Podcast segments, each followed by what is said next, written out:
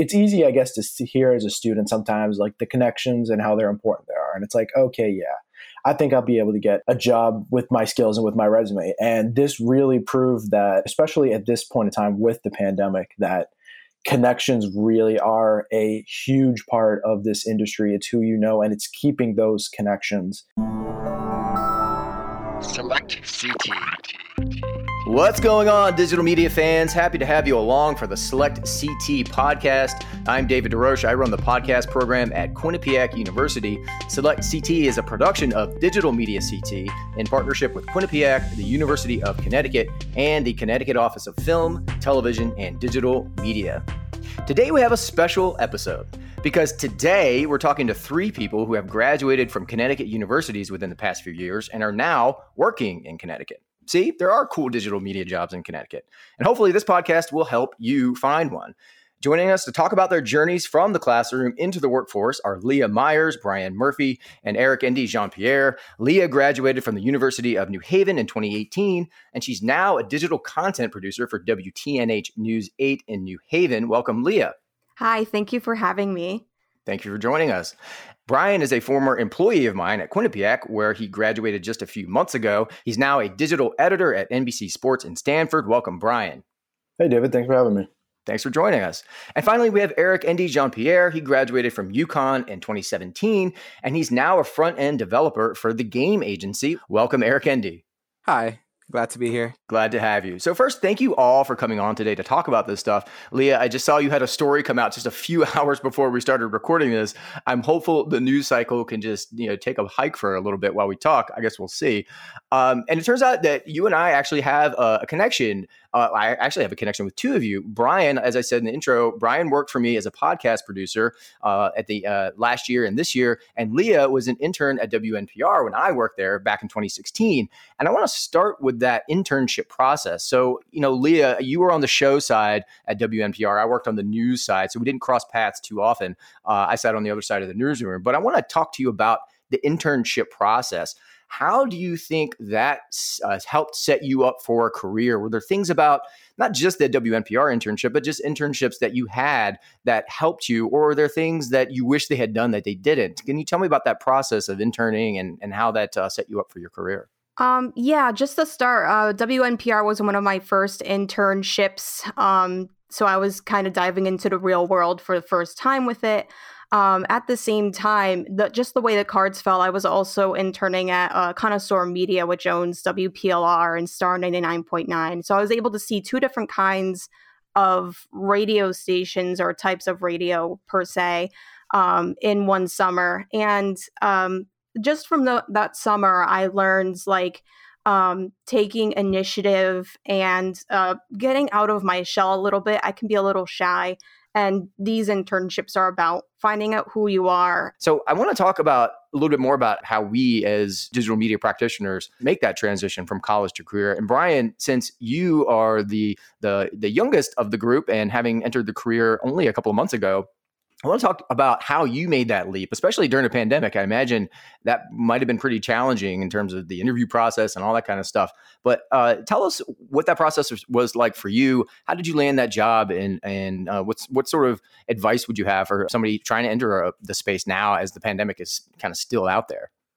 Yeah. And I mean, this was something that even without a pandemic, I mean, it's been you hear about from professors and, and other alumni about just how hard it is to break into the industry just in general. And um, so when I was, I was, I interned last summer, uh, or last spring, I should say, with the same N B C Sports team. And I was able to get about two months experience in person, and the pandemic hit, so we went remote. Um, so I had the connections, and this is where, I mean, another thing that the professors have drilled into you is connections, connections, connections. That's what this entire industry is about.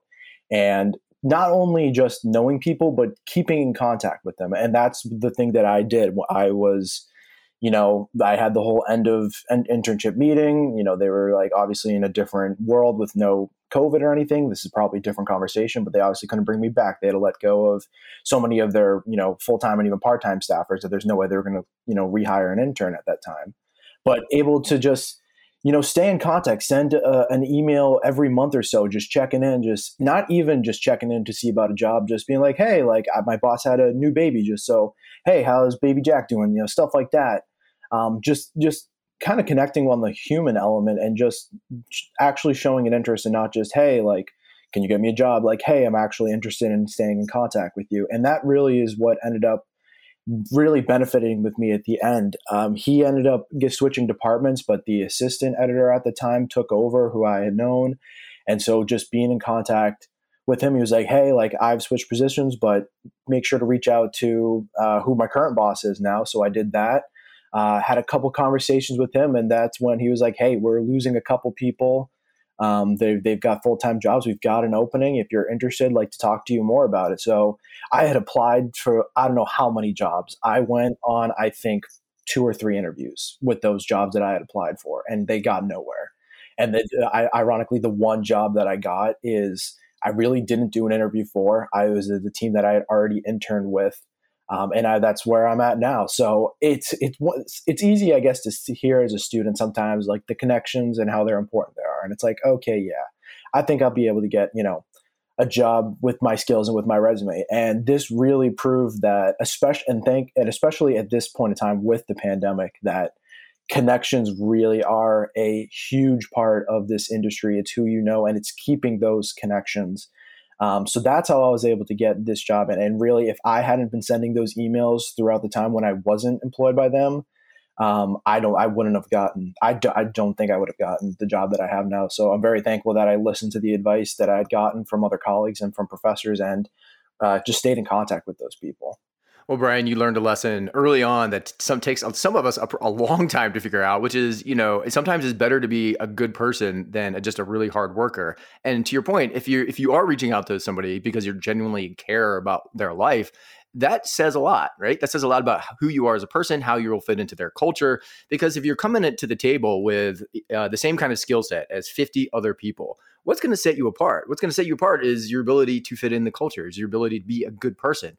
And so I, I'm really glad that you saw that and, and utilized that. And I think it has to be genuine, right? You have to actually care about those people. You can't just pretend to, to, to care. But, and so that, that just goes to the core of who you are as a person. So thank you for doing that.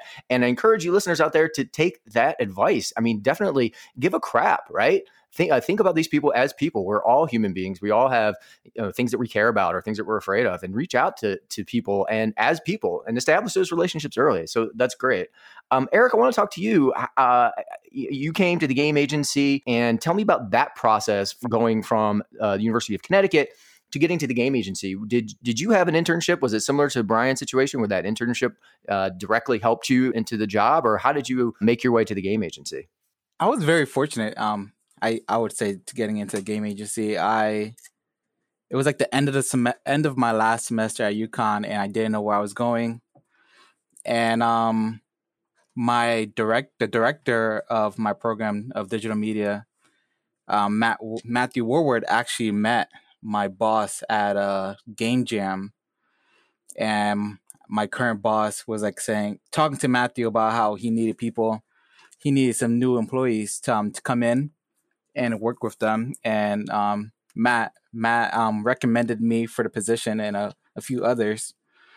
And after that, I got like an interview with the Game Agency and showed them some of my work. And they um, let me come in into the company. Um, that right after I was done with my, right after graduating from UConn. In the beginning, it was like a, it was like an hourly pay. So like, I guess it was like a testing to see if I like was a good fit for the company. And then they fully onboarded me um, like six months after. Awesome. And so in that case as well, somebody you knew kind of vouched for you or stepped in and, and helped you get your foot in the door. Again, connections. And I and I feel bad because, Leah, I didn't give you a chance to talk about how you got your foot in the door at W T N H. Uh, what was that process for like for you uh, leaving University of New Haven and entering your career? Um, well...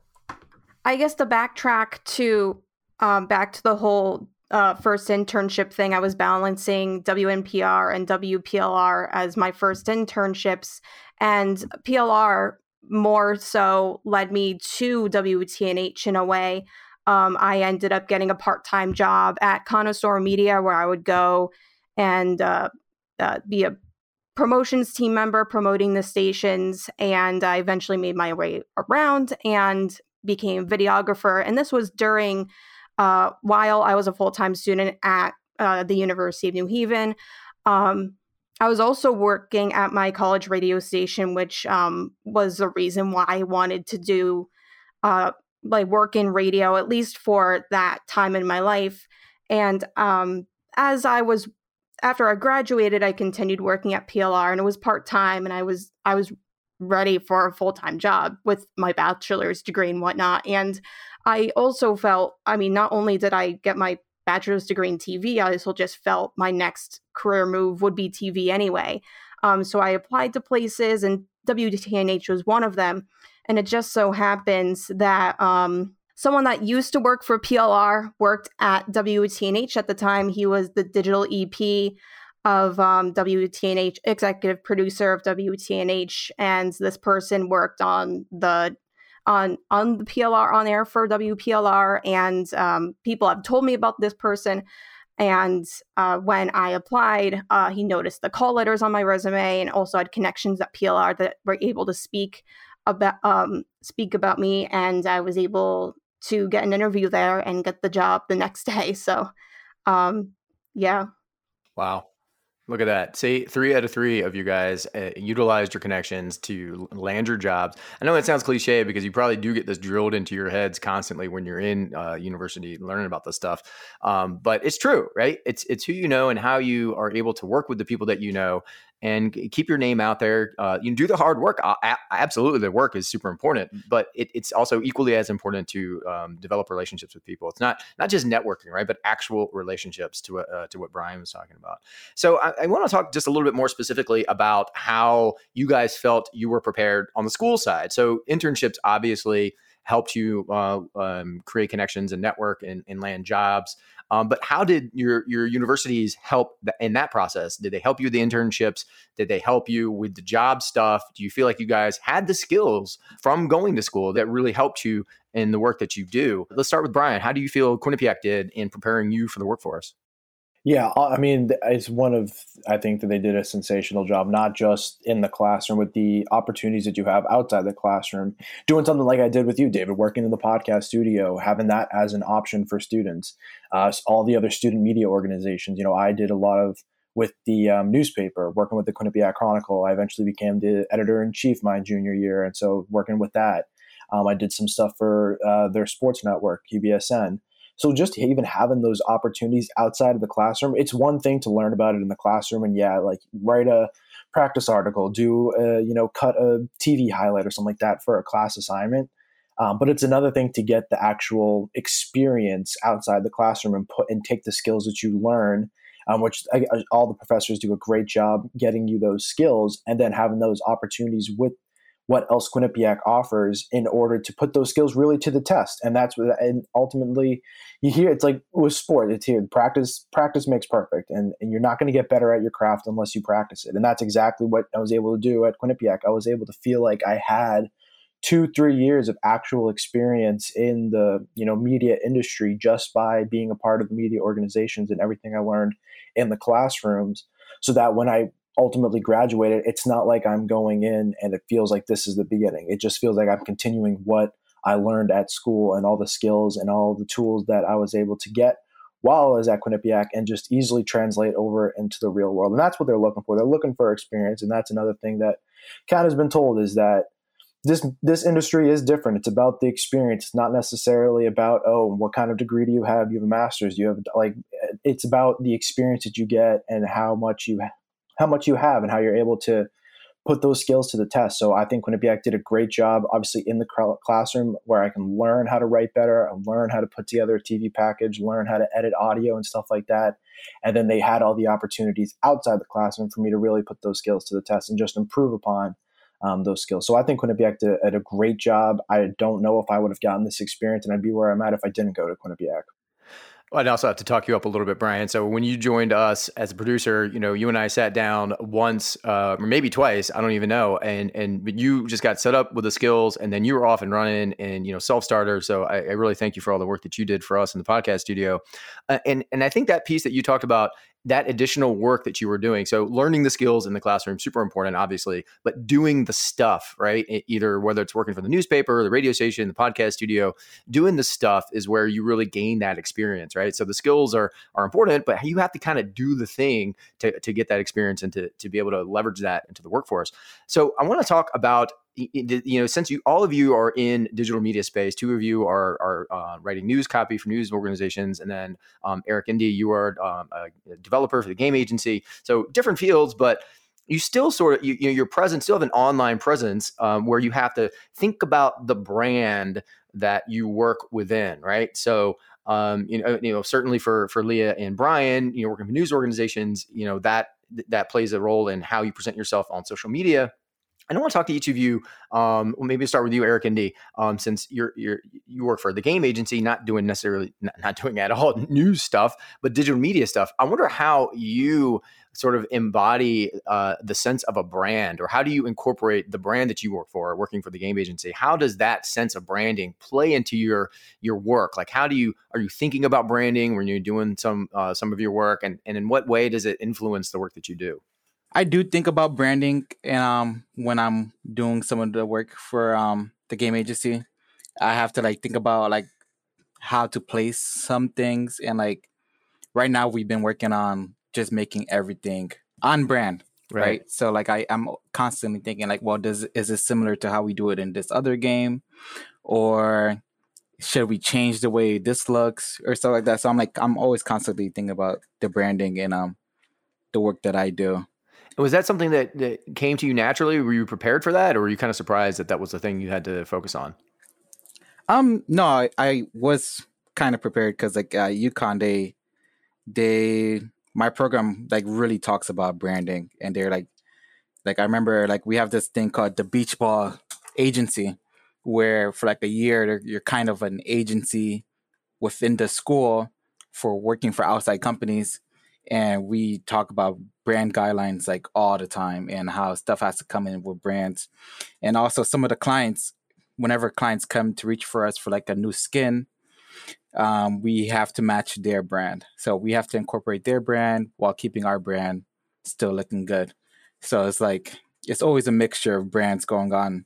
That's from, from my point. That's really interesting. So I didn't even think about that. So, you know, as, you know, doing the work for the Game Agency, you have your brand, but then you have clients that have a brand, and finding the, a marriage between the brands, I guess, yeah. is what you're kind of doing. That's interesting.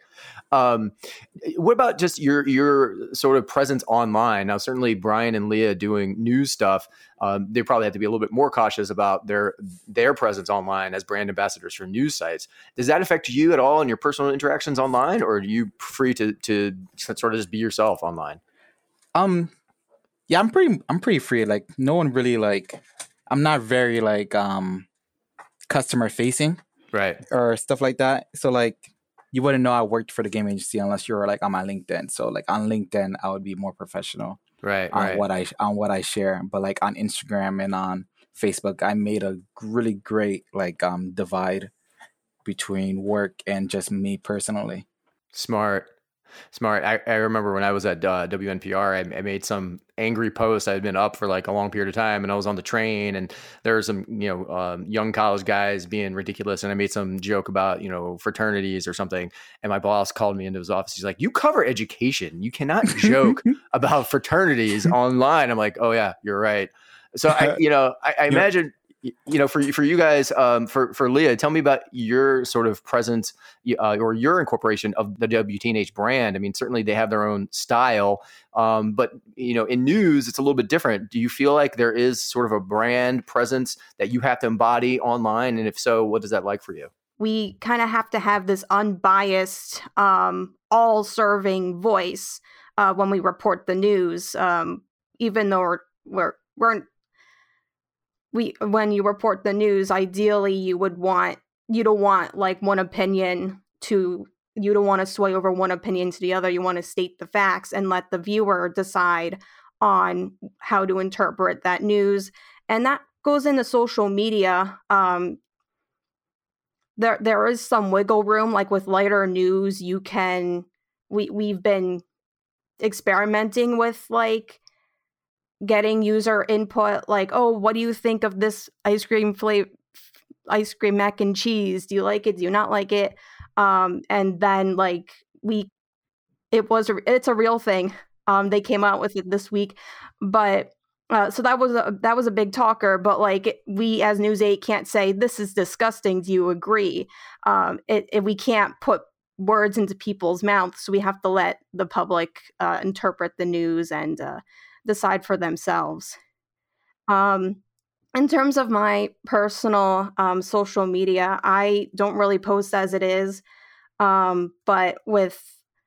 Uh, but if I were to, there have been times where I'm like, I should comment on this and say what I think. But like, I don't, because someone could easily see that I work for News eight and then um, comment and say, how could you say that you work for news? You're fake news. And I don't want that to happen.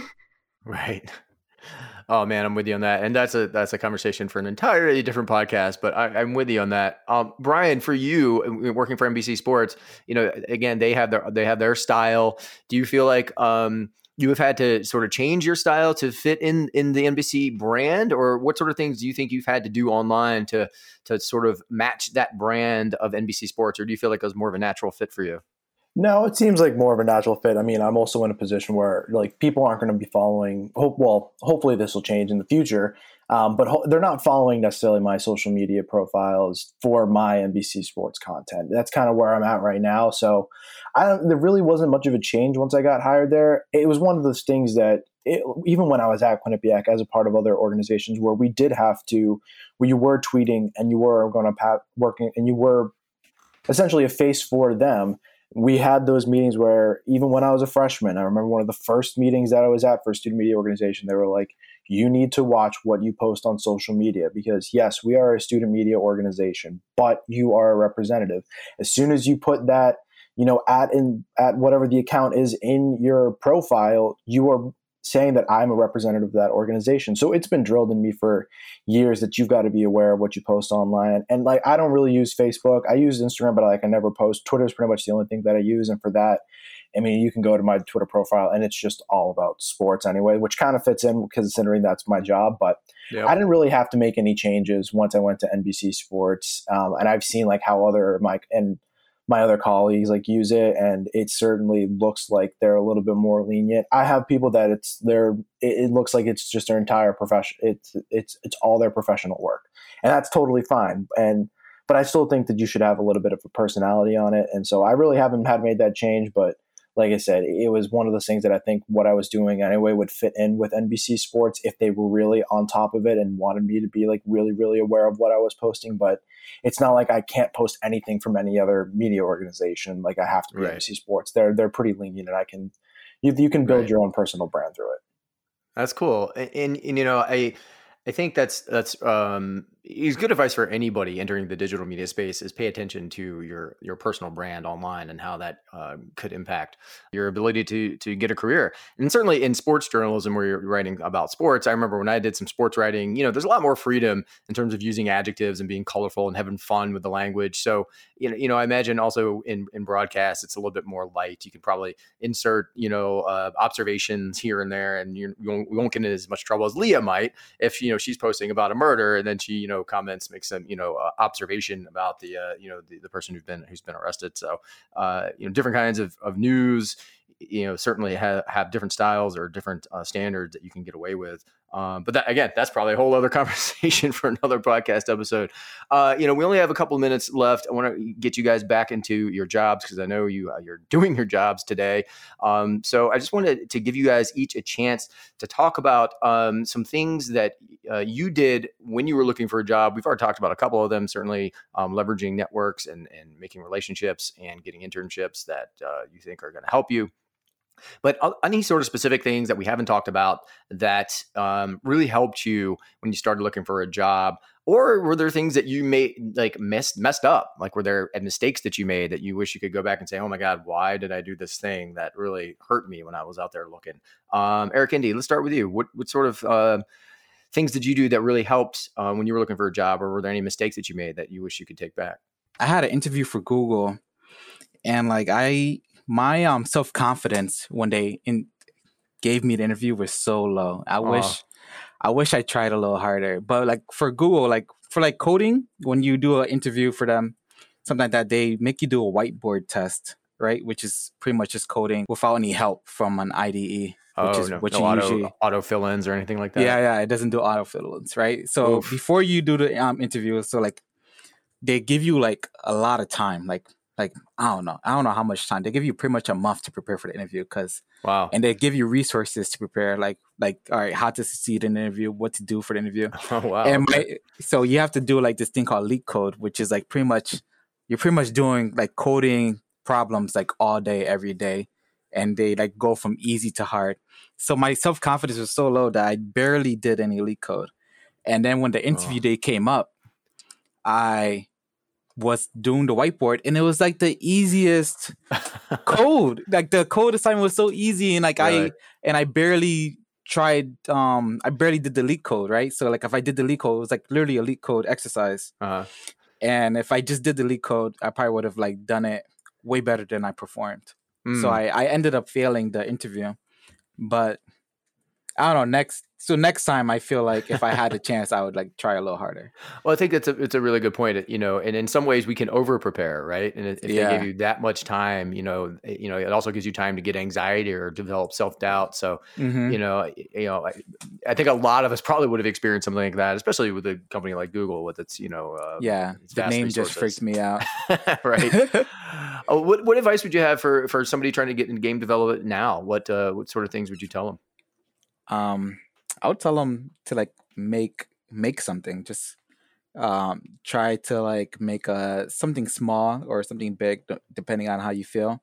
Learn learn a learn an engine. Like everyone wants you to like at least know like some type of engine, like Unity or Unreal.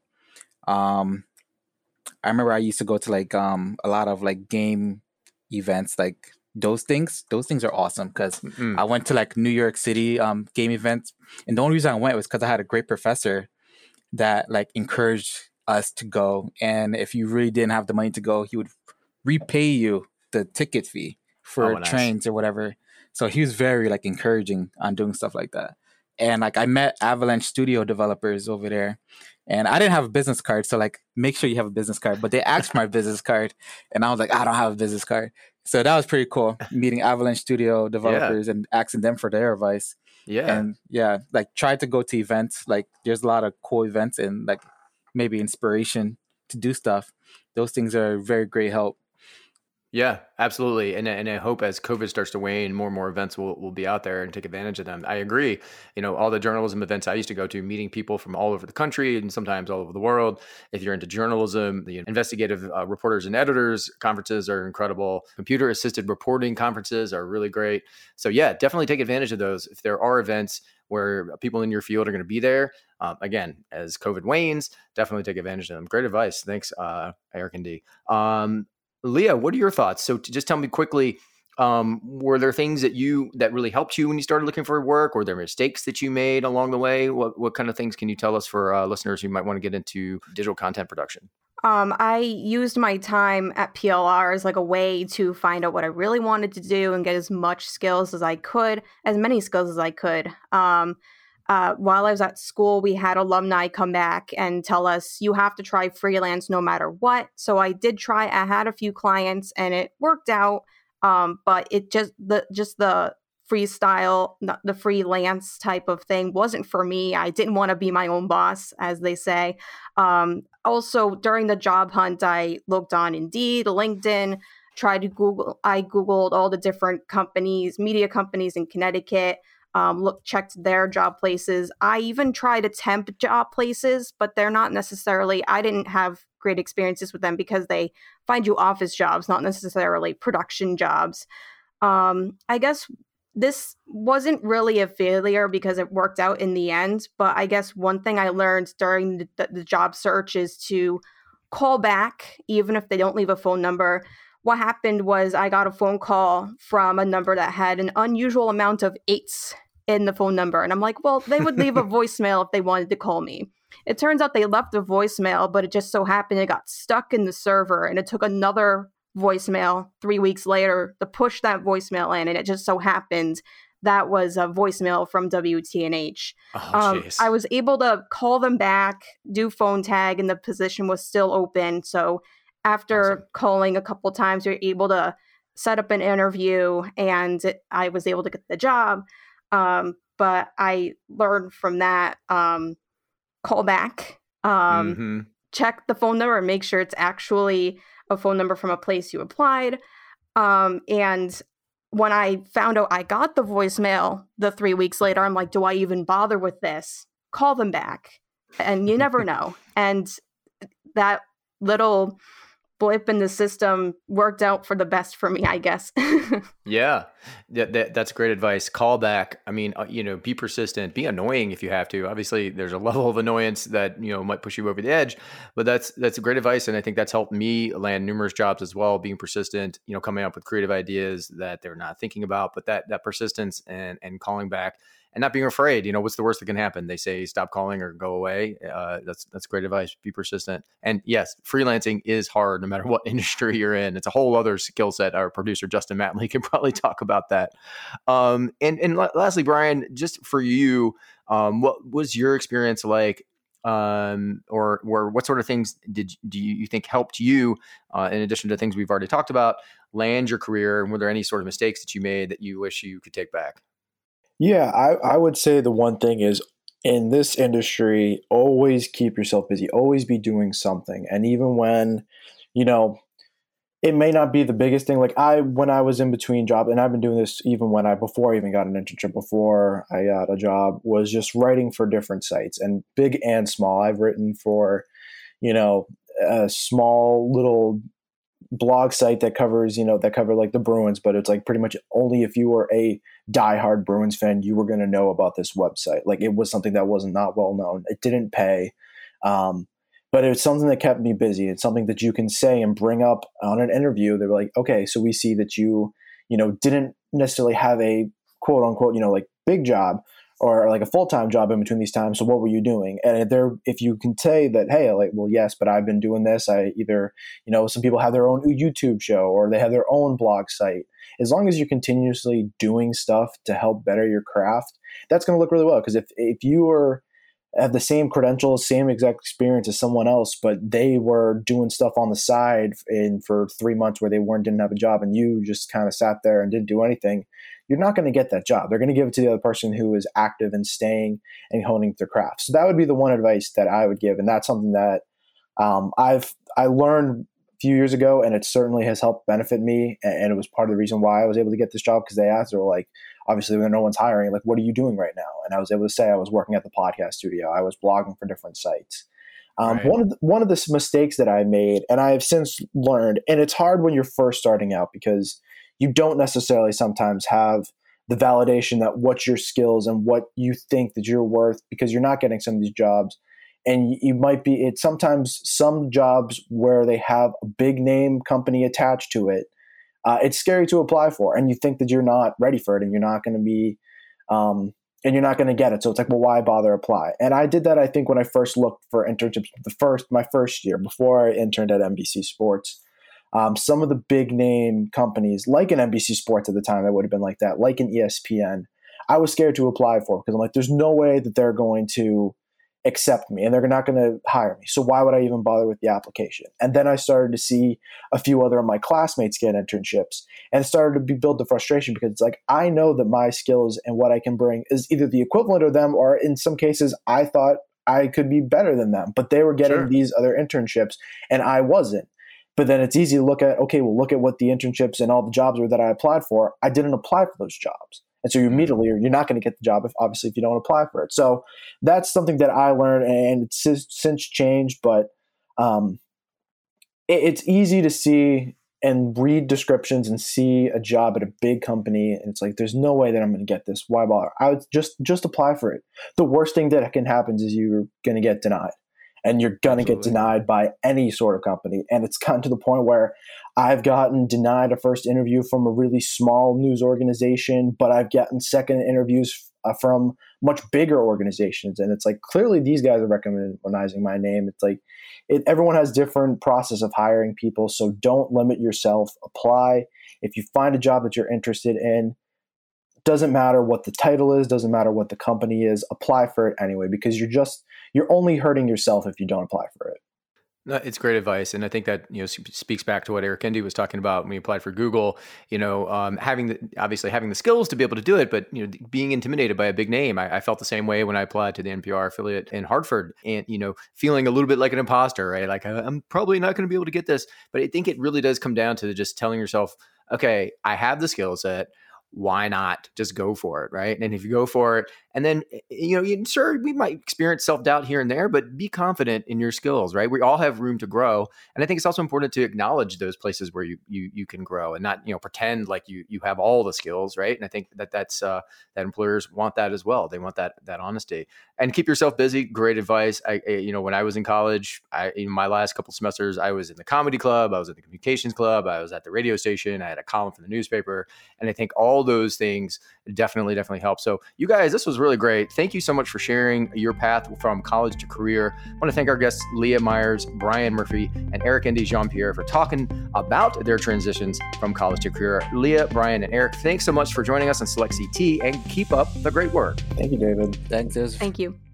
Select C T is a podcast production of Digital Media C T in partnership with Quinnipiac University, the University of Connecticut, and the Connecticut Office of Film, Television, and Digital Media. Check us out on Instagram and Twitter at Digital Media C T. That's Digital Media underscore C T. Tell us what you think about our show. We'd love to hear from you.